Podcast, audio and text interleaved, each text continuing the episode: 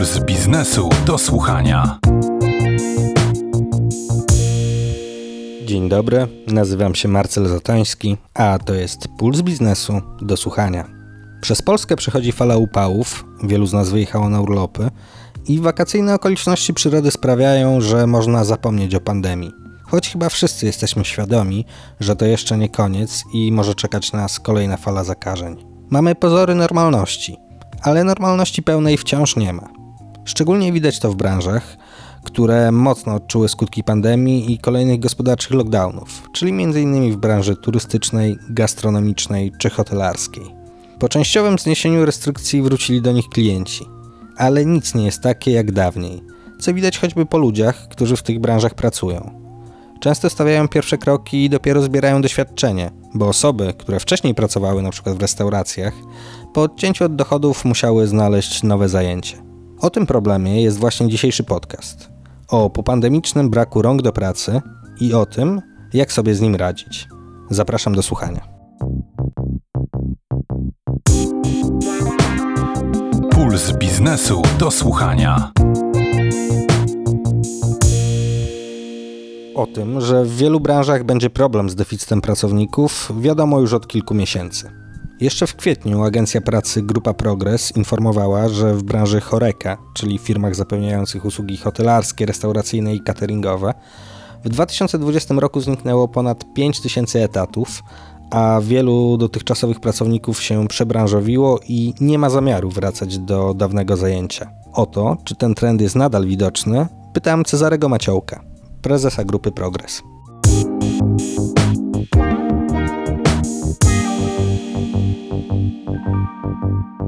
Trend nadal jest widoczny, ale oczywiście w znacznie mniejszym stopniu, ponieważ branża szeroko rozumiana choreka, więc hotelarstwo, gastronomia otworzyła się i dzisiaj działa pełną parą, a więc potrzebuje też pracowników praktycznie wszystkich poziomów y, stanowisk. W związku z tym jest dużo ofert pracy, jest bardzo duże zapotrzebowanie, są permanentne deficyty, co o czym świadczą też statystyki chociażby ilości zamieszczonych ofert na portalach rekrutacyjnych. Zeszły miesiąc, czyli czerwiec 2021 roku był rekordowy, jeżeli chodzi o ilość opublikowanych generalnie ofert pracy i w tym również związanych z sektorem choreka, było ich ponad 320 tysięcy i jest to nawet lepszy wynik niż w czerwcu roku 2019, a więc tym przed pandemią.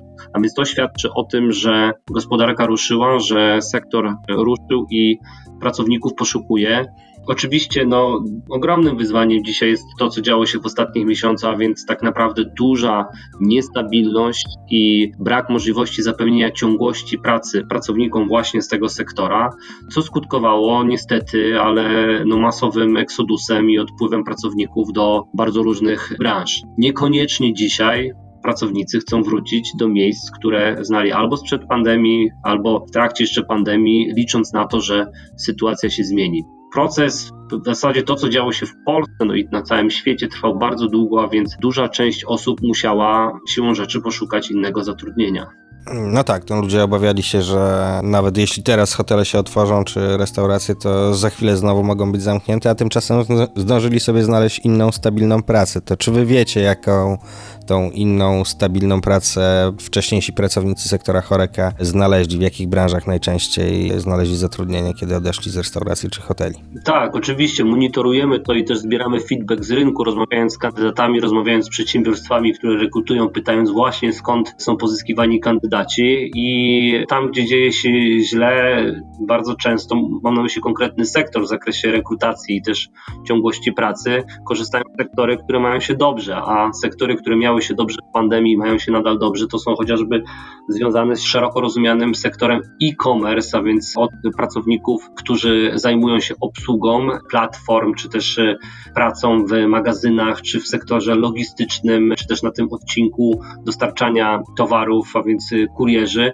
Tam zapotrzebowanie jest bardzo duże i spora liczba pracowników właśnie migrowała do tej branży, która dzisiaj też konkuruje całkiem niezłymi stawkami, bo może sobie na to pozwolić z racji tego, że szaleństwo e-commerce'u dotknęło jakby nasz kraj. Zamawiamy dzisiaj w online i to nie dotyczy tylko odzieży, elektroniki, ale też spożywki i innych artykułów, a więc tam możemy odnaleźć sporą część pracowników, którzy pracowali właśnie w sektorze chorek, ale nie tylko, bo też osoby, które pełniły funkcje menedżerskie w hotelach 4-5 gwiazdkowych na przykład odnalazły się w agencjach nieruchomości, pracując w firmach i dużych i butikowych proponując mieszkania, no bo rynek mieszkaniowy jest również rozgrzany, jest bardzo duże zapotrzebowanie na mieszkania, zwłaszcza w dużych aglomeracjach, jest ogromny popyt na mieszkania, więc tutaj też jest niesamowity ruch i są duże potrzeby w zakresie osób, które mogły właśnie prezentować mieszkania i dbać o te transakcje pomiędzy kupującymi a sprzedającymi, a więc tutaj też widzimy odpływ. Oczywiście no, sieć handlowa związana ze sprzedażą produktów, mamy też przykłady sklepów y, tych mniejszych formatowych, takich jak Żabki, czy też tych średnioformatowych, jak Lidle, Biedronki, tam również można odnaleźć pracowników z tego sektora.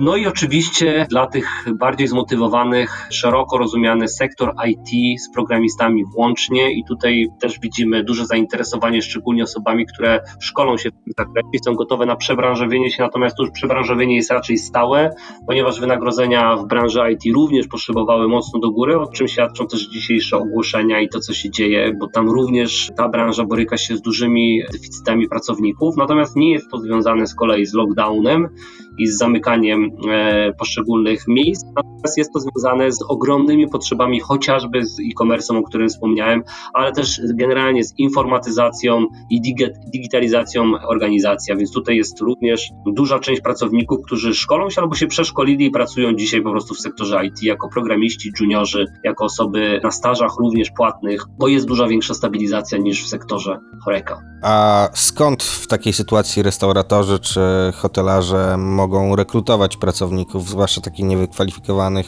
by uzupełnić braki kadrowe? Czy to się da zrobić, nie wiem, studentami, czy pracownikami z Ukrainy, czy są nawet jakieś inne kierunki zagraniczne, z których tych pracowników się ściąga? Bardzo dobre pytanie, na które starają sobie odpowiedzieć i agencje zatrudnienia, i, i sami restauratorzy. Tak, oczywiście. Rynki wschodnie, mam tu na myśli głównie Ukraina, Białoruś, ostatnio też y, Federacja Rosyjska, trochę Gruzja, Mołdawia. To są kierunki pierwszego wyboru, jeżeli chodzi o cudzoziemców. Natomiast pamiętajmy też o tym, że aktualnie mamy prowadzoną przez polski rząd kwarantannę, która też niestety no, trochę wydłuża proces i możliwość zatrudnienia pracownika, ponieważ trzeba przyjść obowiązkową kwarantannę bądź test na koronawirusa po siedmiu dniach, co wydłuża cały proces, a jesteśmy w trakcie sezonu i dzieje się bardzo dużo, więc ci pracownicy są potrzebni tu i teraz. Drugim problemem jest to, że jednak w związku z nauczaniem też zdalnym, jednak duża część studentów nie wróciła po prostu do dużych aglomeracji, bo nie wynajmowała stacji, bo nie wynajmowała pokoi, mieszkań, pracowała w trybie zdalnym, a więc nie ma też potrzeby teraz powrotu na dwa miesiące po to, żeby podejmować zatrudnienie i to też jest niestety problem, ponieważ część osób po prostu pozostała w swoich miejscach zamieszkania. Więc tych studentów wcale też nie ma aż tak dużo, na których moglibyśmy się dzisiaj skupić, a no pamiętajmy, no praktycznie wszystkie rozpiętości geograficzne w Polsce, te oparte na turystyce, a więc od y, Polski Północnej, czyli naszego morza, poprzez Mazury, Kaszuby, po góry, y, borykają się z tym samym problemem, bo pracownicy też mają do wykorzystania urlopy, które właśnie teraz wykorzystują, bo skumulowały się w latach ubiegłych, a więc po prostu masowo wyjeżdżają, co widać też po obłożeniu y, hoteli i nawet miejsc, w których spożywamy posiłki, no bo w godzinach szczytu jest naprawdę bardzo trudno i rozpolik i Kierunki wschodnie na pewno, studenci tak, ale to nie jest prosty temat, ponieważ tych studentów często nie ma albo są, pracują już w innych y, dziedzinach. Oczywiście sięgnięcie po osoby bierne zawodowo, no to nie jest też y, takie oczywiste i proste, no bo z jakichś przyczyn nie, nie, podejmują zatrudnienia. No o stopie bezrobocia nie mówię, bo ona jest rejestrowana, natomiast nie jest jakiś duży zasób dzisiaj dla branży gastronomicznej. Też y, możemy pomyśleć o osobach starszych, możemy pomyśleć o osobach z niepełnosprawnościami, szczególnie lekkimi, które mogą mogą wykonywać pracę. Generalnie wszystkie ręce na pokład dzisiaj, jak pan redaktor pewnie zauważył, czy państwo zauważą, w wielu miejscach, szczególnie tych turystycznych, wiszą, tak jak ja pamiętam jeszcze kilka lat temu, kartki z ogłoszeniami, poszukuje pracownika, poszukuje barmana, kelnera, kucharza e, i to jest permanentne i regularne, co no nie wróży dobrze dla branży w kontekście tego, że jednak sezon też jest dwu, a jesteśmy w trakcie, a tych ludzi nadal brakuje. A w jakich branżach poza hotelami, restauracjami obserwujecie w wyniku pandemii odpływ pracowników, no zwłaszcza tych na podstawowych e, stanowiskach? Tak dużych odpływów jak w sektorze choreka nie ma dzisiaj szczególnie, bo duża część branż, które borykały się z problemami tych pracowników niewykwalifikowanych, chociażby branża produkcyjna związana z motoryzacją i z brakami poszczególnych komponentów, w jakiś sposób zaczęła sobie radzić, a więc y, ten przepływ pracowników nastąpił w ostatnich miesiącach i jest dużo większa płynność, co też nie świadczy o tym, że jest stabilnie akurat w tej dziedzinie, bo te moce produkcyjne, czy też chociażby problemy z frachtami i z dotarciem komponentów są y, zauważalne i są duże. Natomiast nie ma tak dużej i masowej ilości wykwalifikowanych pracowników, którzy wskutek pandemii z sektora zniknęli. Możemy mówić o tym, że spore ruchy dzieją się w sektorze bankowym, ale to też nie są pracownicy sensu stricte niewykwalifikowani, chociaż doradcy, jeżeli o takich mówimy, być może osoby, które rozpoczynają, do tej kategorii można by było zaliczyć. No oczywiście branża turystyczna, a więc biura podróży, chociaż też w ostatnich tygodniach z kolei kierunek się odwrócił i podobnie jak w przypadku choreki, na gwałt potrzebne są osoby do sektora, by pomóc w zakresie no właśnie łączenia tutaj klienta z ofertami i też mamy sygnały z Contact Center, z którymi współpracujemy, gdzie zgłaszają się duże podmioty z prośbą o zrekrutowanie kilkudziesięciu osób, które właśnie poprzez kontakt telefoniczny mogą udzielać informacji na temat różnych możliwości wyjazdów. A więc dzisiaj rynek jest na tyle mocno rozgrzany, że trudno powiedzieć o tym, że widać odpływy niewykwalifikowanych pracowników. Jeżeli nawet to się dzieje w jakiejś skali lokalnej, regionalnej, to myślę, że bardzo szybko ci e, pracownicy mogą znaleźć pracę i są zagospodarowani przez inne sektory, bo przecież też mamy, pamiętajmy, zbiory aktualnie owoców i, i warzyw i tam też e, brakuje pracowników i to brakuje setki, tysięcy e, w zasadzie, bo jesteśmy też w szczycie akurat tego obszaru, więc no rynek jest bardzo, bardzo mocno rozgrzany i to można przeczytać w mediach. Praktycznie wszystkie i agencje, i przedsiębiorcy zastanawiają się, skąd pozyskać pracownika, i pracownik jest dzisiaj na wagę złota. A jeszcze wracając do branży choreka, co też może być problemem tej rekrutacji, niestety, ale też sektor nie jest konkurencyjny, jeżeli chodzi o stawki wynagrodzenia, ponieważ po długim lockdownie boryka się z tym, żeby w ogóle wrócić do jako, takiego funkcjonowania, a inne branże mogą zaproponować dużo lepsze stawki, chociażby branża branża budowlana. To nie jest dzisiaj, myślę, czymś y, unikatowym, żeby znaleźć kelnera czy barmana na budowie, który pracuje i nie do końca chce wrócić do gastronomii, ponieważ zarabia więcej dzisiaj, pracując fizycznie, ale ma dużo większą stabilizację tej pracy. I praca jest bardziej przewidywalna i nie jest uzależniona od napiwków od klientów. Bardzo dziękuję za rozmowę. Moim gościem był Cezary Maciołek, prezes Grupy Progres. Bardzo dziękuję, pozdrawiam.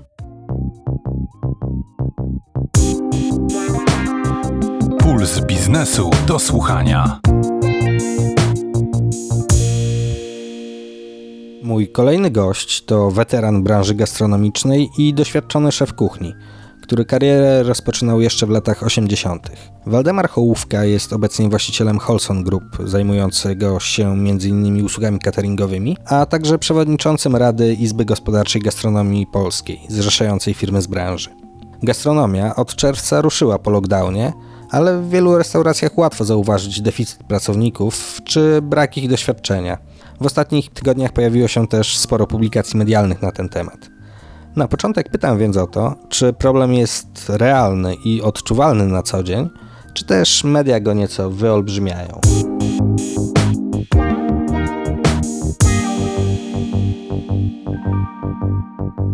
Faktycznie pojawił się zarówno bardzo mocno temat i problem pracodawców, którzy działają w branży gastronomicznej, no i jednocześnie jest to temat dla medii, bo nie ukrywam, że zniesienie obostrzeń i nastanie sezonu wakacyjnego no, zwiększyło zapotrzebowanie na pracowników, zarówno w sektorze turystycznym, do którego zalicza się gastronomia. Także jak widać, popyt przewyższa podaż.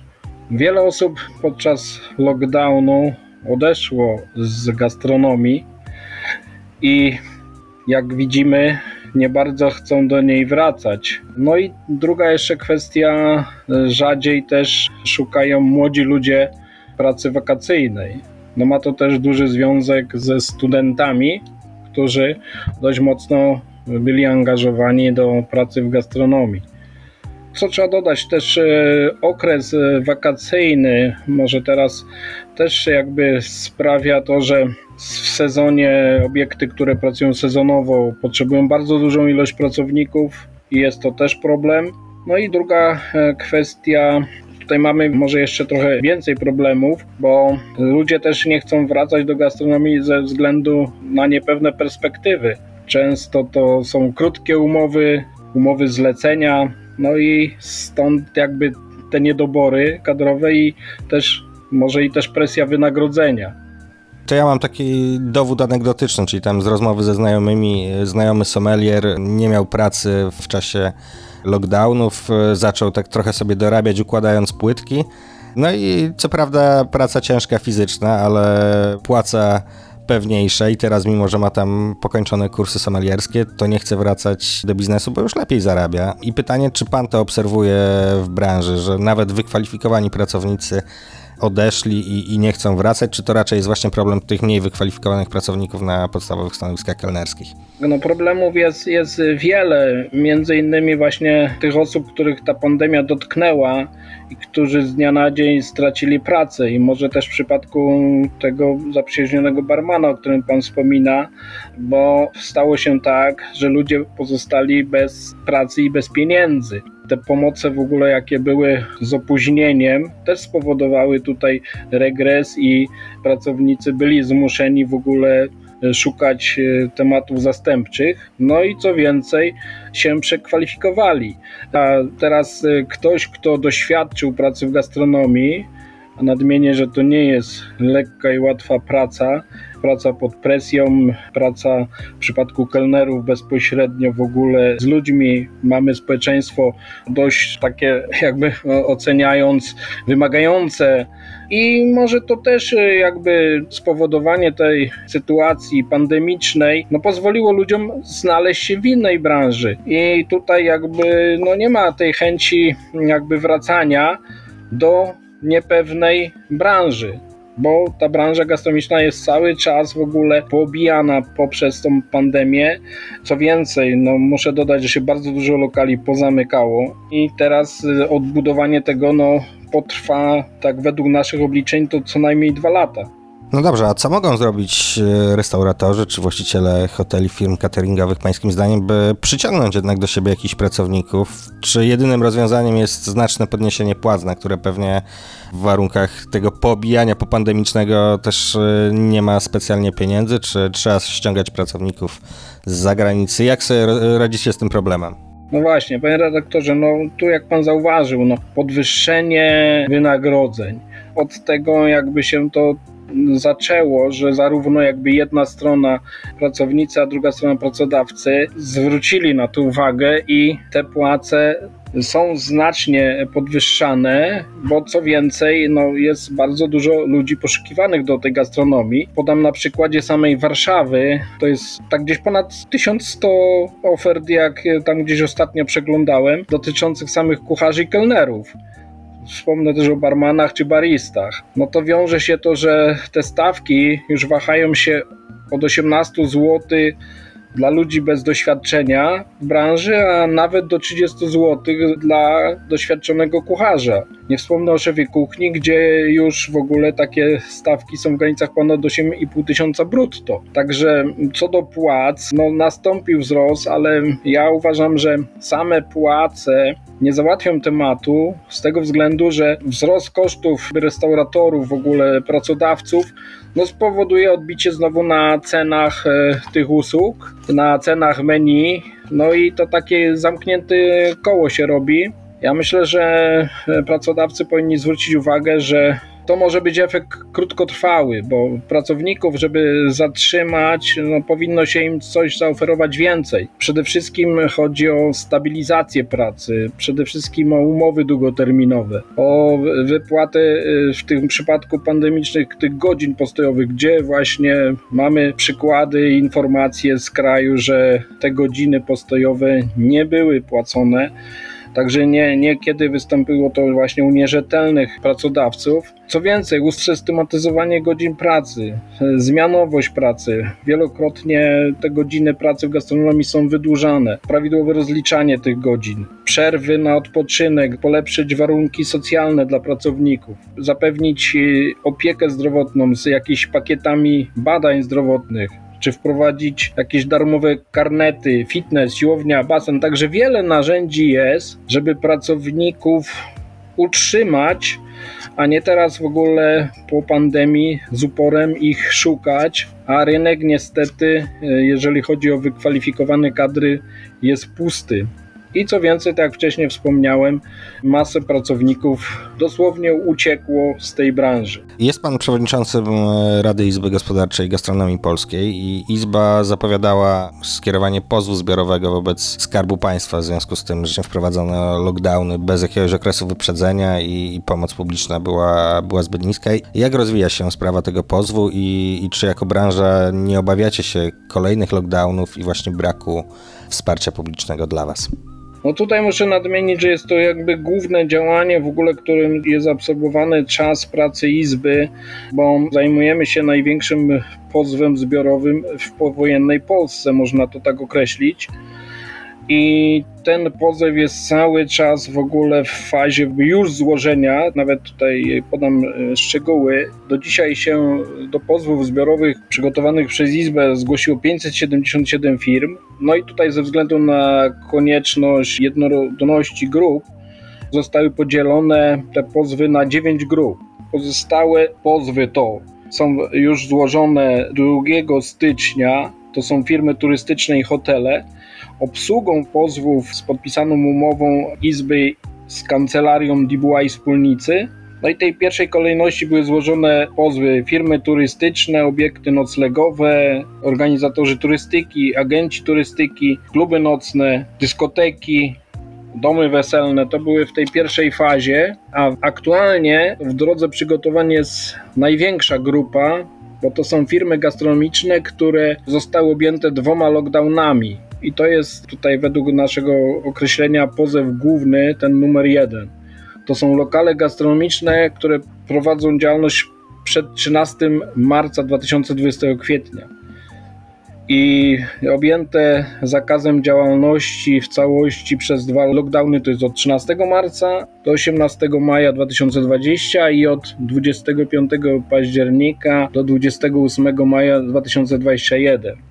I w tej grupie mamy najwięcej zgłoszonych firm, chyba 650 i w tym etapie pracujemy nad weryfikacją dokumentów, zbierania oświadczeń o przystąpieniu, no i tam finalizowania wpłat, bo tutaj przy tej grupie jest e, dość wysoka opłata sądowa, gdzie będzie wynosiła około 200 tysięcy złotych fakt, że to się rozbija na te 650 firm. Także my ten pozew no, planujemy zakończyć do końca lipca. Jest taki plan.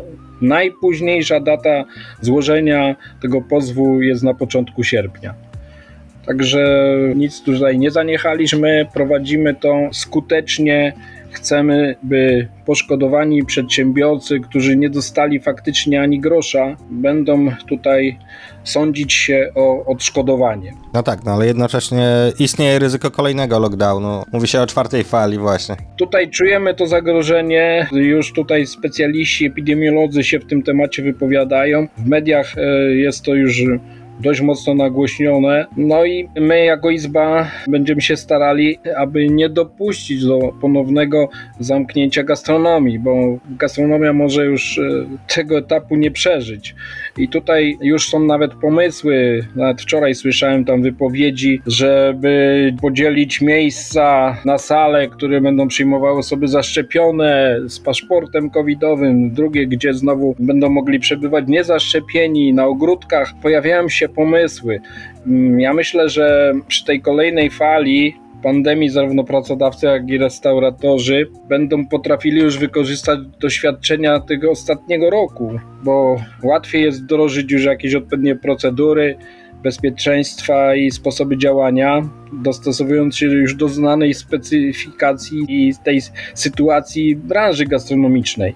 Także Izba Gospodarcza Gastronomii Polskiej będzie robić wszystko i użyje wszelkich możliwych sposobów i argumentów, by jednak nie dopuścić do ponownego zamknięcia gastronomii. Już te rozmowy się rozpoczęły, także są planowane spotkania z przedstawicielami rządu. Myślę, że na pewno będzie jakiś skuteczny plan, żeby tej gastronomii jednak nie zamknąć. To trzymamy kciuki za Waszą branżę. Bardzo dziękuję za rozmowę. Moim gościem był Waldemar Hołówka, właściciel Holson Group i przewodniczący Rady w Izbie Gospodarczej Gastronomii Polskiej. Dziękuję, pozdrawiam wszystkich serdecznie.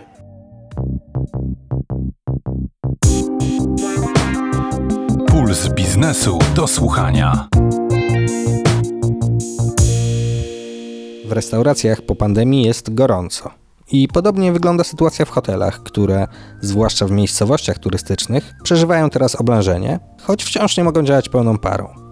O sytuacji w hotelach postanowiłem porozmawiać z Andrzejem Przeniosłą, który zarządza hotelem Noselia w Nasielsku, a wcześniej innymi kierował hotelem Hilton przy krakowskim lotnisku, hotelami w Rzeszowie, Jachrance i Kazimierzu Dolnym, a karierę zaczynał w największych hotelach stołecznych.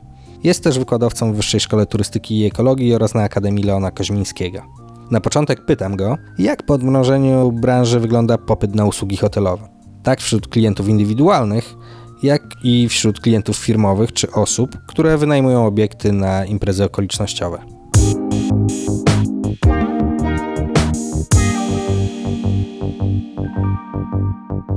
Prawdę mówiąc, wszystko e, może nie wróciło do normy, bo to jest zbyt, wie pan, optymistyczne, ale rzeczywiście popyt, jeżeli chodzi o miesiąc czerwiec, był bardzo duży. Oczywiście wszystko to zależy od tego, jaki hotel mamy, w jakiej lokalizacji. No tego to już chyba nie muszę mówić, że inną sytuację mają hotele miejskie, inną mają te, które są nad morzem, inną mają konferencyjne, inną mają takie jak ja, gdzie jestem na wsi i zajmuję się też jakimiś integracjami. Natomiast generalnie, tak jak rozmawiam z kolegami, ten popyt wrócił. Ja też to widzę u siebie w hotelu. Tylko jest jedna rzecz, o której wszyscy jakoś tak zapominają, że te odmrożenia, które miały nastąpić, no to chciałem przypomnieć, że my jako hotelarze do 26 czerwca byliśmy w rygorze 50% obłożenia. I to, że mieliśmy możliwość powoli odzyskiwać biznes, bo było zapytań, goście chcieli przyjeżdżać, małe firmy, bo to nie było dużych y, jakichś zamówień, ale takie małe firmy, one chciały przyjeżdżać, tylko rygor, który mieliśmy narzucony do 26 czerwca, powodował, że mogliśmy obłożyć tylko 50% gości, oczywiście plus zaszczepieni, no ale nie ma żadnej regulacji prawnej, jak to sprawdzać. Oni mogą deklarować, a my nie możemy tego sprawdzać, więc to jest takie trochę dziwne. Natomiast, żeby zrobić konferencję, bo też tego wszyscy nie wiedzą, to żeby zrobić konferencję na 30 osób, należało mieć salę 450 metrów kwadratowych. Na 30 osób, no to duża sala. 15 metrów na osobę. Takie były restrykcje. One się zmieniły od 26 czerwca. Teraz jest 10 metrów na jedną e, osobę, czyli żeby zrobić na 30 osób konferencję małą, trzeba mieć salę 300 metrów kwadratowych. No to proszę sobie wyobrazić, jakie to są no, absurdy, nie absurdy, ale pomoc w cudzysłowie przedsiębiorcom, żeby odbijali się z tego biznesu i w dalszym ciągu 75% obłożenia hotelu. A już nie wspomnę o sytuacji, kiedy, bo ktoś może powiedzieć, a tak, już w maju was otworzyli. Wszystkie informacje publiczne, które mówiły o tym, oczywiście one były jak zwykle w połowie prawdziwe, dlatego że hotele były otwarte, ale bez gastronomii. Czyli kto pojedzie do hotelu, żeby mu nosili, wie pan, w jednorazówkach czy w talerzach do pokoju jedzenie. Więc to było trochę takie nie fair w stosunku do nas. Oczywiście nie wspomnę, że żadnej pomocy za to żeśmy nie otrzymali, bo tarcze, które mieliśmy, obejmowały tam koniec roku i pierwszy kwartał, a potem nie było nic w stosunku do nas i mówią, że jesteście otwarci. Niemniej jednak, żeby tak nie narzekać, to bardzo pozytywnie widzimy przynajmniej ja ze swojego punktu widzenia tutaj, bo mam tutaj 18 hektarów i bardzo duże zapotrzebowanie na imprezy takie outdoorowe, w sensie na zewnętrzne, tak? I to się rzeczywiście fajnie kręci, jest dużo zapytań. I no powoli można powiedzieć, że w przypadku mojego hotelu te zapytania są. Także wiem, że koledzy z innych miejsc, no nie mówię już o takich letniskowych tam, czy takich wypoczynkowych, no bo oni to mają żniwa, tak? I, i u nich tam się dzieje Armagedon, ale No gorzej mają te miejskie, chociaż te miejskie też powoli się ruszają, ale no w najgorszej sytuacji są wszystkie konferencyjne, no bo nie ma możliwości organizowania wielkich imprez, no bo tak jak powiedziałem, jedna osoba na 10 metrów kwadratowych, to żeby zrobić 100 osób trzeba mieć salę 1000 metrów kwadratowych, a to mało który hotel posiada. A czy bierze pan pod uwagę możliwość y, kolejnej fali pandemii, która wam na jesieni znowu ograniczy biznes? Jak pan planuje na ten rok, czy nie wiem, przyjmuje rezerwacje, no to czy to jest istotne ryzyko z pańskiej perspektywy? No, znowu jesteśmy sami z tym wszystkim, bo ja muszę przyjmować rezerwacje. Oczywiście większość y, naszych kontrahentów, mówię o biznesie, nie, nie mówię o gościach indywidualnych, większość naszych kontrahentów y, robi zastrzeżenia, co w przypadku W, tak? No my się na to musimy zgadzać, no bo musimy iść optymistycznie i myśleć, że będzie wszystko dobrze, tak? Natomiast ja nie jestem lekarzem i są jakieś służby, które u nas za to odpowiadają i ta informacja, która jest w tej chwili w przestrzeni medialnej, gdzie wszyscy trąbią o tej czwartej fali, ja spodziewam się, że to jest taki sposób na to, żeby nastraszyć ludzi, żeby się szczepili, ale może czas zacząć robić coś konkretnego, tak jak Macron zrobił i od razu się kilka milionów ludzi zapisało na szczepienia. Ale to nie jest moja jakby tutaj działka, tylko znowu z punktu widzenia biznesu naszego, to domyśla się pan, że trudno nam jest cokolwiek planować, jak my cały czas mamy z tyłu głowy informacje, że mogą nas zamknąć, tak? A, a już kolejnego zamknięcia to, to nie wiem, kto tam przeżyje. Porozmawiajmy o tym, jak wygląda sytuacja z pracownikami, no bo w dużych miastach to wystarczy wejść na serwisy z ofertami pracy, to widać duży popyt na pracowników sektora choreka i w branży po prostu brakuje rąk do pracy. Jestem ciekaw, czy pan to obserwuje, czy właśnie w takim hotelu jak, zarządzany przez pana w mniejszej miejscowości jest problem z pracownikami, czy, czy tego problemu nie ma?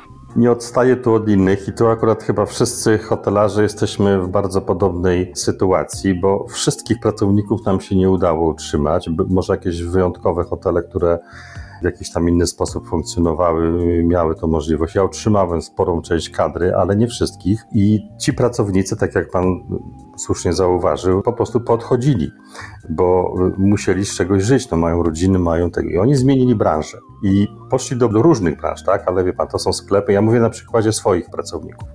Poszli do sklepów, poszli do magazynów, poszli na kurierów, i wracamy do pracy. Ja mówię, słuchajcie, oni mówią, panie prezesie, no, tam mamy stabilizację, tak? Sklepu nie zamkną, a pana mogą zamknąć.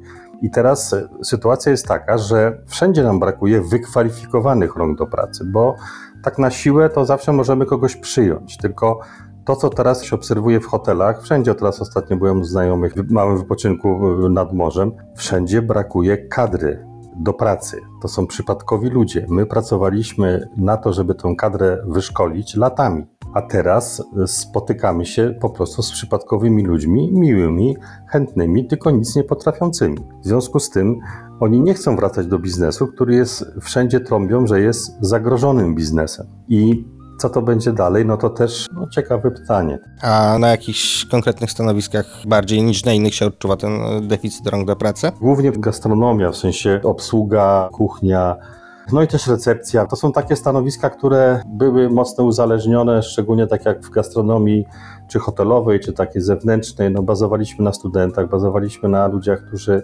przyjeżdżali, dorabiali sobie i tak dalej.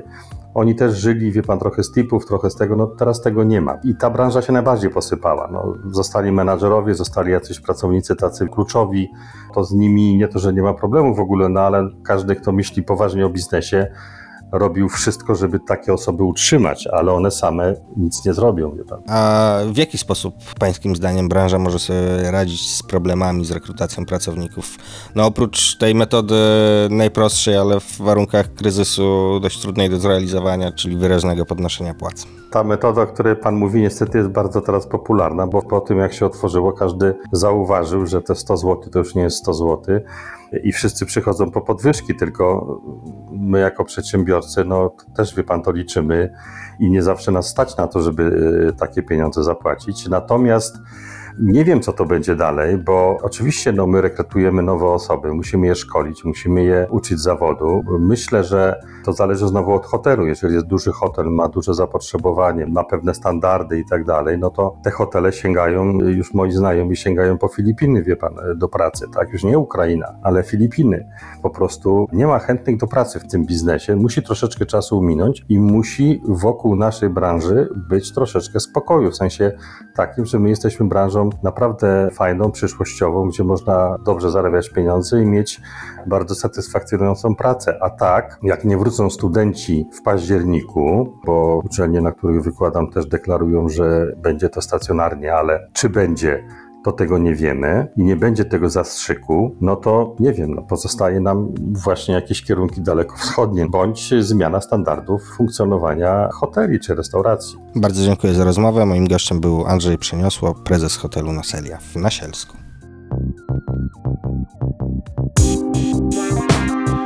Puls biznesu do słuchania. Hotele i restauracje nie są jedynymi branżami, które zostały mocno dotknięte przez pandemię i zwłaszcza przez gospodarczy lockdown. W bardzo trudnej sytuacji znalazły się też m.in. kluby fitness, które bardzo długo w ogóle nie mogły przyjmować klientów, a i teraz nie radzą sobie najlepiej. Zwłaszcza, że wakacje to dla nich zazwyczaj martwy sezon. Do rozmowy o problemach tej branży zaprosiłem Tomasza Napiórkowskiego, prezesa Polskiej Federacji Fitness. Na początek pytam, czy kluby, podobnie jak restauracje i hotele, mają teraz problem z brakiem pracowników.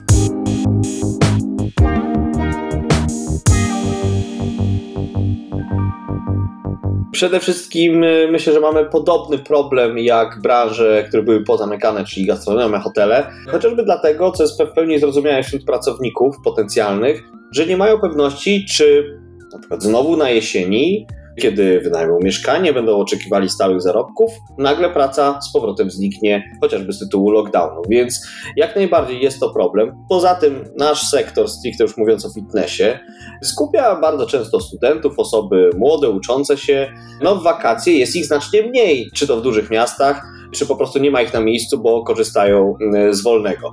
Więc no, troszkę te problemy się skumulowały, no bo też nie jest tajemnicą, że same wakacje jako wakacje dla naszej branży, czy to pod kątem pracowniczym, czy pod kątem sprzedażowym, to jest taki naturalny lockdown troszeczkę.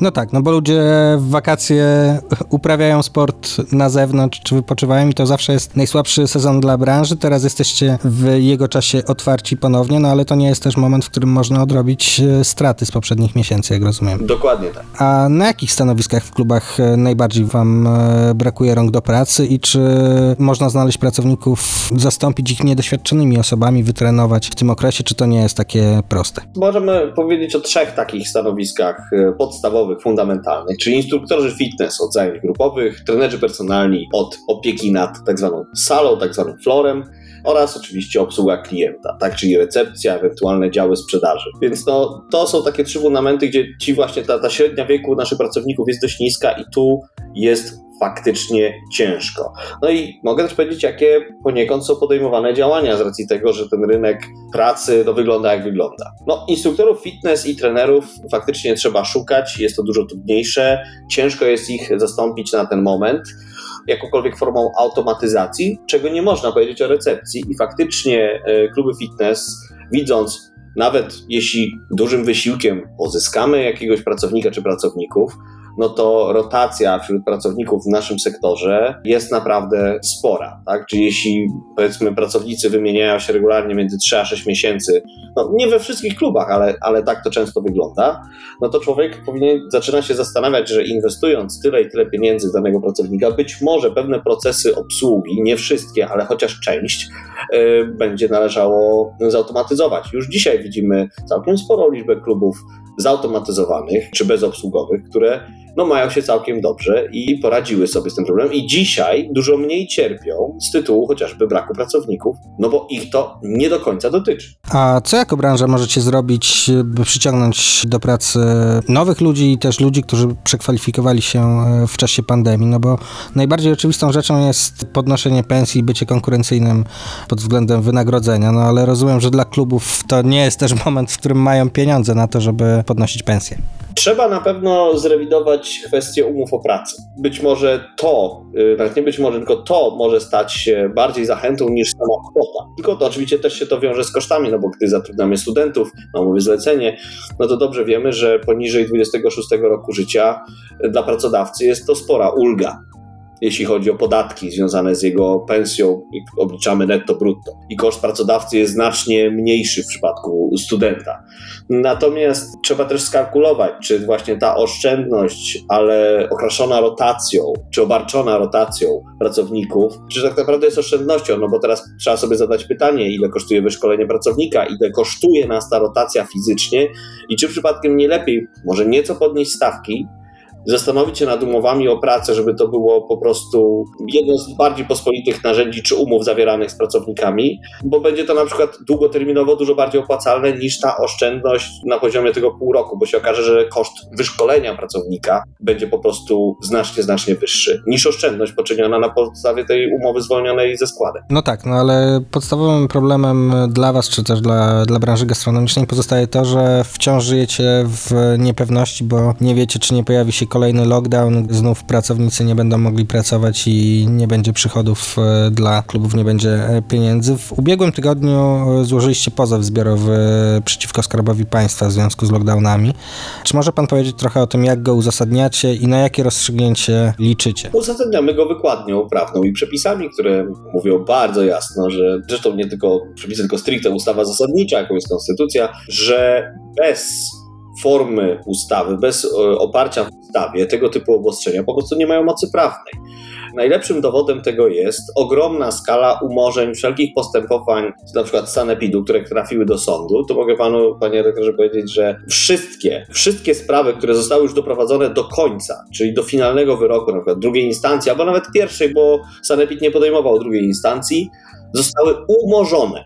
Czyli na ten moment bilans tych wszystkich spraw rozpoczętych w Sanepidzie, gdzie rzekomo łamane były obostrzenia i kluby na przykład były otwarte y, w trakcie lockdownu, który my uznaliśmy za nielegalny, okazało się, że praktycznie w każdym uzasadnieniu sądu jest stricte jedno główne zdanie, że lockdown czy obowiązujące wówczas obostrzenia nie miały umocowania w ustawie, tudzież nie funkcjonują nie mają mocy prawnej. Tym samym postępowanie są umorzone. To jest jedna z podstaw, ale to jest jakby główna podstawa do pozwu i tego pierwszego etapu pozwu zbiorowego, który złożyliśmy, który ma na celu prawnie wykazać, że lockdowny czy te na obostrzenia nakładane na nas były nielegalne i faktycznie przez to, że nałożyło je nielegalnie państwo, to państwo jest odpowiedzialne. Jeszcze nie pod kątem dokładnie jakiejś kwoty, ale sam fakt odpowiedzialności zostaje ustalony. I rozumiem, że jak chcecie ustalić tę odpowiedzialność i potem następnym krokiem ma być domaganie się odszkodowań za ten okres e, przestojów. Dokładnie i to już będą indywidualne w większości pozwy,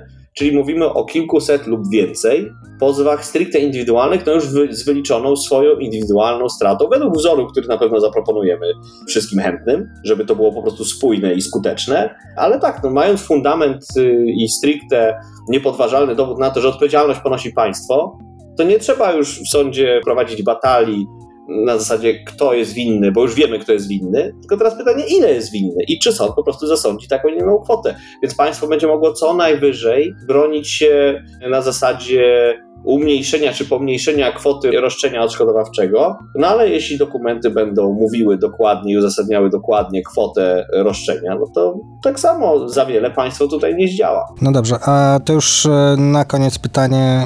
Ten trzeci kwartał, to, tak jak mówiliśmy, jest e, dla branży zawsze trudny, a teraz e, wyjątkowo trudny.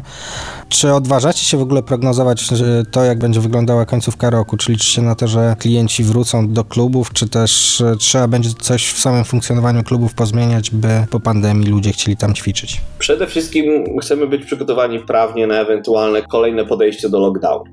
To jest kluczowe tutaj. Jeśli zapewnimy naszych klubowiczów, że nie przerwiemy im treningu zaraz po na przykład wykupionym karnecie, czy rozpoczęciu okresu takiego sezonu, który faktycznie w połowie września się zaczyna i klienci będą pewni, że kupując karnet klub za dwa tygodnie, za miesiąc, za sześć tygodni się nie zamknie, to faktycznie ta końcówka roku może wyglądać optymistycznie. Natomiast to kluczowym jest, żeby przygotować się do samego ewentualnego lockdownu pod kątem szczególnie prawnym, bo no, nie będzie tu tajemnicą, panie jak powiem oficjalnie, że zrobimy wszystko, nawet jeśli ten lockdown będzie wprowadzany, żeby ponownie się nie zamknąć. To czeka nas gorąca jesień w takim razie w branży fitness, oby kolejna fala pandemii nie przyszła. Bardzo dziękuję za rozmowę. Moim gościem był Tomasz Napiórkowski, prezes Polskiej Federacji Fitness. Dziękuję panu, dziękuję słuchaczom. Puls biznesu do słuchania. Z dotkniętych przez pandemię branż znikają ludzie, a przedsiębiorcy głowią się, jak związać koniec z końcem. Biznes jednak, podobnie jak natura, nie znosi próżni, więc miejsce tych, którzy odchodzą, zajmują nowi ludzie. Mój ostatni rozmówca to właśnie taki nowy człowiek. Jest nim Piotr Pleśniak, który od kilku lat myślał o wejściu w branżę gastronomiczną, ale w końcu zdecydował się na to kilka miesięcy temu, przejmując wrocławską restaurację Stacja Design. Na początek pytam go o to, dlaczego teraz? I czy nie obawiał się, że wchodzi w biznes, który zaraz padnie?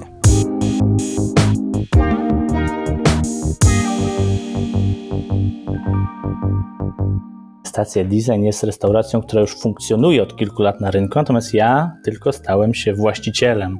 To też jakby troszeczkę, jakby może mam łatwiejszą, a może trudniejszą robotę, no ale to jakby myślę, że wyjdzie w praniu. Natomiast jeżeli chodzi o jakby o istotę odpowiedzi na, na pytanie, no to należy mieć na uwadze, że znalezienie lokalu, bo to wszystkim wszystko rozbija się o lokal, nawet nie o koncepcję miejsca, nie o kuchnię, ale o lokal.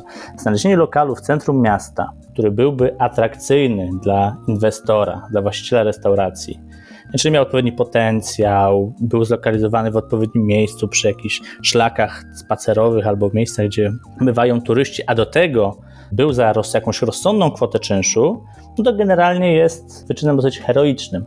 Dlatego, że jakby pomysł założenia restauracji, w moim przypadku, no to nie jest coś, co się urodziło dopiero teraz, podczas pandemii czy, czy w roku 2021, tylko jest to pomysł dawniejszy, natomiast jakby poszukiwania jakiegoś miejsca, no dotychczas jakby się nie udawały. Mm, zazwyczaj właśnie nie udawało się takiego lokalu znaleźć, albo właśnie, jeżeli taki lokal był, no to właśnie, tak jak wspomniałem, był on za czynsz, który no, powodował, że opłacalność całego przedsięwzięcia będzie dosyć wątpliwa. No I teraz mamy sytuację pandemii, która stworzyła swego rodzaju okienko transferowe, dlatego że no, dużo lokal gastronomicznych, dużo restauracji, no, z uwagi na obostrzenia wprowadzone przez rząd i faktyczne zaprzestanie prowadzenia działalności, no bo umówmy się, wynos nie jest tutaj na tyle atrakcyjną formułą handlowania, żeby utrzymał wszystkie koszty związane z posiadaniem lokalu, no spowodowało, że dużo tych właścicieli dotychczasowych no, musiało gdzieś zdobyć środki na przeżycie nawet własne, a to często wiązało się z zamknięciem biznesu, czy właśnie poszukiwaniem potencjalnego nabywcy biznesu. No i właśnie jakby ta możliwość spowodowała, że wreszcie jakby udało mi się znaleźć potencjalnego właściciela restauracji, no, który był gotów usiąść do stołu i rozmawiać o sprzedaży. Do tego też wszystkiego no, pandemia spowodowała też to, że ta nagłość, czy może inaczej, jakby ta chęć jakby znalezienia pieniędzy przez tych właścicieli, ponieważ no, dusiły ich obowiązki publiczno-prawne, tak, składki, podatki i tak dalej, które się wiążą e, z prowadzeniem przedsiębiorstwa, koszty pracownicze, spowodowało, że te pieniądze były im potrzebne szybko. To też też spowodowało, że ich możliwości negocjacyjne co do ceny nie były większe niż gdyby ten biznes był hulający, tak jak to miało miejsce przed pandemią. I też myślę, że jednak z uwagi na to, że gdyby był czas przed pandemią, to dużo tych osób nie zdecydowałoby się na sprzedaż, no bo dlaczego mieliby sprzedawać dobrze funkcjonujący biznes? Myślę, że takich przypadków byłoby dużo mniej, byłyby one incydentalne. No tak, no ale wchodził pan w czasie pandemii w biznes, no, który już wcześniej funkcjonował, no ale nie funkcjonował na tyle, żeby poprzedni właściciel chciał go prowadzić. No to z jakimi problemami zderzył się pan na początku? Czy popyt po tym lekkim odmrożeniu, po tym większym odmrożeniu spełnił oczekiwania czy plany, czy nadal jest po prostu trudno w branży? To jest tak, że ja miałem w głowie dwa scenariusze, dwa warianty. Wariant realistyczny i wariant optymistyczny. Oczywiście nie ulega wątpliwości, że wariant realistyczny bardziej się ziścił niż wariant optymistyczny. Jest to o tyle zabawne, że jakby no, było tak, że w moim przypadku ten poprzedni właściciel jeszcze przez jakiś czas jakby był ze mną, pomagał mi w jakby na nowo wejściu na rynek, czy na nowo rozkręceniu tej restauracji. Natomiast widać było po naszych rozmowach, ale też po rozmowach osób, które mi pomagały w otwarciu tego przedsięwzięcia na nowo, widać było, że jakby oni troszeczkę nie doszacowali konsekwencji wynikających jednak z lockdownu, wynikających z y, nałożenia obostrzeń i z zamknięcia ludzi samych bądź przez rząd w domach. Bo trzeba mieć na uwadze, że jednak lockdown spowodował bardzo duże przemiany w zachowaniach ludzi. Dużo osób, na przykład dawniej wychodziło do restauracji, w sytuacji, kiedy restauracje były zamknięte, zasiadło na kanapach przed platformami streamingowymi i zamawiało jedzenie na wynos.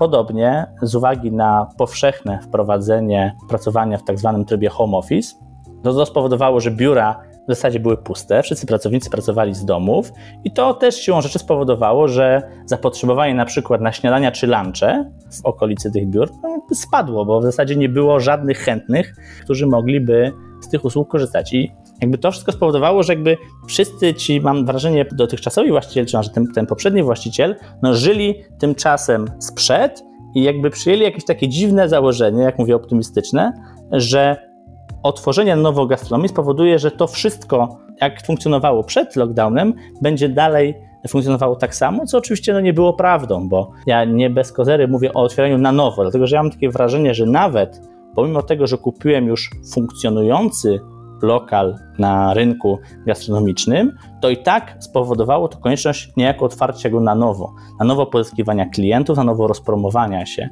Myślę, że w skali dużego miasta czy w skali Wrocławia takich restauracji pierwszego wyboru, jak ja to nazywam, będzie im dużo. I na pewno one jakby miały takie portfele klientów, które pozwoliły im na to, że jak tylko zniesiono restrykcje i otworzono gastronomię, to ci klienci jakby wytęsknieni rzucili się z powrotem na te miejsca. Natomiast no, ten lokal niewątpliwie nie był lokalem pierwszego wyboru, bo jednak jego formuła też była troszeczkę inna wcześniej niż dzisiaj po moim wejściu w tą restaurację i po moim jakby określeniu na nowo konceptu tego miejsca. Restauracja do funkcjonowania potrzebuje ludzi, kucharzy, kelnerów e, i tak dalej. Ja rozumiem, że stacja design wcześniej miała jakiś zespół, który pewnie częściowo się z powodu pandemii wykruszył, więc pytanie podstawowe jest takie, przy otwieraniu na nowo restauracji, czy istniał problem z rekrutacją pracowników? W jaki sposób ich zdobywano? Czy oczekiwania płacowe nie były wyższe niż wcześniej przed pandemią? Powiem więcej, nikt z pracowników dotychczasowych nie był w stanie ponownie zaoferować swoich usług. Dlatego, że musimy mieć na uwadze taką kwestię, że no, ten lockdown czy zamknięcie gastronomii trwało na tyle długo, że spowodowało też trwałe zmiany no, w, w zachowaniu pracowników gastronomii. I jakby ja na bazie tych moich obserwacji mogę wyróżnić kilka grup. Jedna grupa to jest taka, która się przebranżowiła totalnie, i na przykład z informacji, nawet, które miałem od tego poprzedniego właściciela, było tak, że osoby, które dotychczas były u niego zatrudnione, no na przykład poprzebranżawiały się i nie mają specjalnie ochoty wracać na, z powrotem do gastronomii, która jednak też jest no, męczącą pracą, no, mają swoją specyfikę i niewątpliwie odróżnia się od takiej statecznej, normalnej pracy na etacie. Więc niektóre osoby, kiedy zasmakowały tej takiej normalnej w cudzysłowie pracy, już nie miały ochoty wracać do gastronomii. Z drugiej strony pracownicy gastronomii mocno stali w kość, jeśli chodzi o ten lockdown, dlatego że też nie wiedzieli na ile to zamknięcie jest długie, na ile będzie wydłużone, bo nie było jakichś takich ram czasowych, które by spowodowały, że mogliby oni jakoś zaplanować swoje życie. No i to spowodowało, że na przykład oni nawet dostrzegając minusy pozostawania w zatrudnieniu tam, gdzie są, jednak mimo wszystko decydowali się na dalsze trwanie u poprzednich pracodawców, nawet w gastronomii, na poprzednich stanowiskach, ponieważ nie wiedzieli, jaka będzie sytuacja nowego pracodawcy, czy za chwilę nie będzie kolejny lockdown. Ten nowy pracodawca, nie mając do nich takiego zaufania, czy nie mając z nimi na tyle dobrze wyrobionych relacji, po prostu nie zwolni ich. Więc z tego względu jakby dalej trwali na tych swoich stanowiskach. Trzecia grupa to oczywiście to są studenci. Teraz w momencie, kiedy weszliśmy też w tryb nauki zdalnej, no to siłą rzeczy studenci wyemigrowali z dużych miast, czy może nawet nie wyemigrowali, wrócili do domów, ponieważ mieli naukę zdalnie. No i to też spowodowało, że jednak ta znacząca grupa osób, które miały doświadczenie w gastronomii, czy to weekendowe czy wakacyjne, no też zniknęła w tym momencie z rynku pracy tego lokalnego. No i to spowodowało, że w momencie, kiedy wrzucaliśmy jakieś ogłoszenie o pracę, no to odzew był znikomy odzew był bardzo mały, a jeżeli zgłaszały się jakieś osoby, to były to osoby głównie pozbawione jakiegokolwiek doświadczenia, które dopiero chciały wejść w tą branżę, albo osoby z jakimś doświadczeniem, ale to też nie było tak, że można było specjalnie wybierać. Dlatego, że oczywiście specyfiką gastronomii jest to, że tam jest cały czas ruch, jest cały czas rotacja pracowników. Ale w momencie, kiedy mamy to zatrzymanie, to spowolnienie, ten lockdown, no to się że ta rotacja zamiera i nie ma tego ruchu. I to też spowodowało, że poszukiwania pracowników naprawdę były dosyć stresujące, czy dosyć takie no, wymagające, no ale koniec końców jakimś cudem udało nam się skompletować zespół. Oczywiście to jest tak, że można by pewnie zatrudnić tych osób więcej, no ale musimy zdawać sobie sprawę z tego, że należy w pierwszej kolejności patrzeć na koszty, więc też nie ma co specjalnie rozbudować tego portfela pracowników po to, żeby za chwilę no, musieć zwalniać czy dokonywać redukcji z uwagi na cięcia. Więc jakby no, to spowodowało, że jakby poszukiwania oczywiście były trudne, ale jakoś nam się udało, mam nadzieję. To jeszcze na koniec mam pytanie, no bo wspominał Pan o tym, że na samym dostarczaniu posiłków na wynos e, nie da się funkcjonować na dłuższą metę, nie pokryje to kosztów. Stacja Design, e, z tego co widziałem, nie oferuje zamawiania online na własnej stronie. I pytanie, czy to jest e, świadome podejście biznesowe, żeby ten online pozostawić innym i skupić się na ściąganiu klientów do restauracji, czy może w online też się pojawić?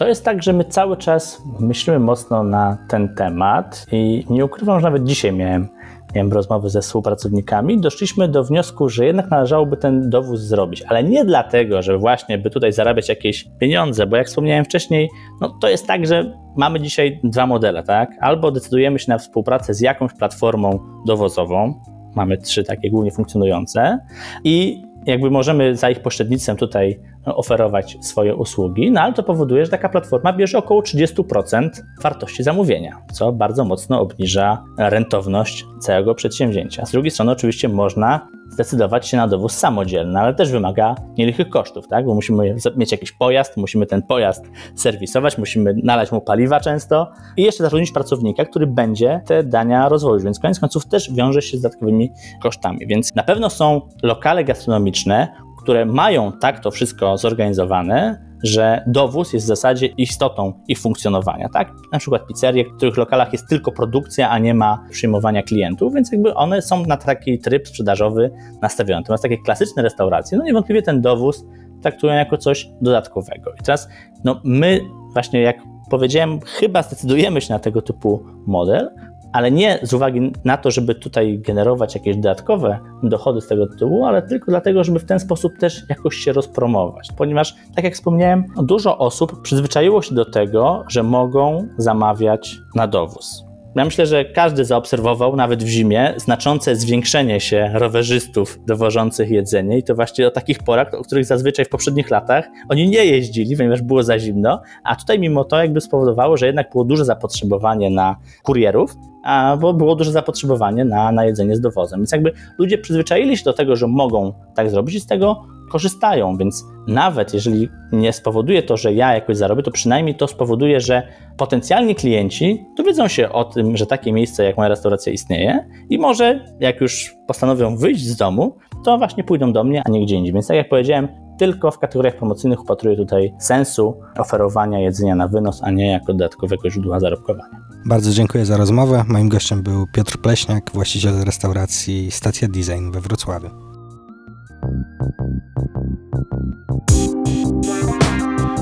Puls biznesu do słuchania. Opowiem Państwu, że w ostatnim tygodniu z usług polskiego sektora gastronomicznego skorzystałem raz. Było smacznie, miło i sympatycznie, choć odrobinę nieśpiesznie. Na tyle nieśpiesznie, że jedna z siedzących przy sąsiednim stoliku klientek postanowiła wezwać menedżera i poskarżyć mu się na cały głos, że czeka na fakturę skandalicznie długo, a przecież już taksówka po nią jedzie. W takich sytuacjach przez myśli przebiega mi wiele rzeczy. Na przykład to, czy jaśnie pani klientka wzięła właśnie na fakturę całkowicie prywatną kolację, albo to, czy ktoś na nią nakrzyczał kilka godzin wcześniej w pracy i teraz musi wyładować się na Bogu ducha winnym menadżerze, który za chwilę będzie pewnie krzyczał na kelnera. O tej scence myślałem e, sporo, nagrywając podcast o braku rąk do pracy w gastronomii, hotelach i innych branżach. Tak, jasne. Klient płaci, klient wymaga. Ale może w okresie popandemicznym wszyscy wymagajmy od siebie nieco mniej i uśmiechajmy się nieco więcej. W końcu korzystamy z usług tych branż dla przyjemności, a nie po to, by rozładować frustrację. Na tym kończę dzisiejszą audycję. Za tydzień spotka się z Państwem Grzegorz Nawacki, który po piłkarskich Mistrzostwach Europy i u progu kolejnego sezonu Ekstraklasy będzie rozmawiał z przedsiębiorcami, którzy postanowili postawić na piłkę. Zachęcam do słuchania i dziękuję za uwagę. Marcel Zatoński, to był Puls Biznesu do słuchania. Puls biznesu do słuchania.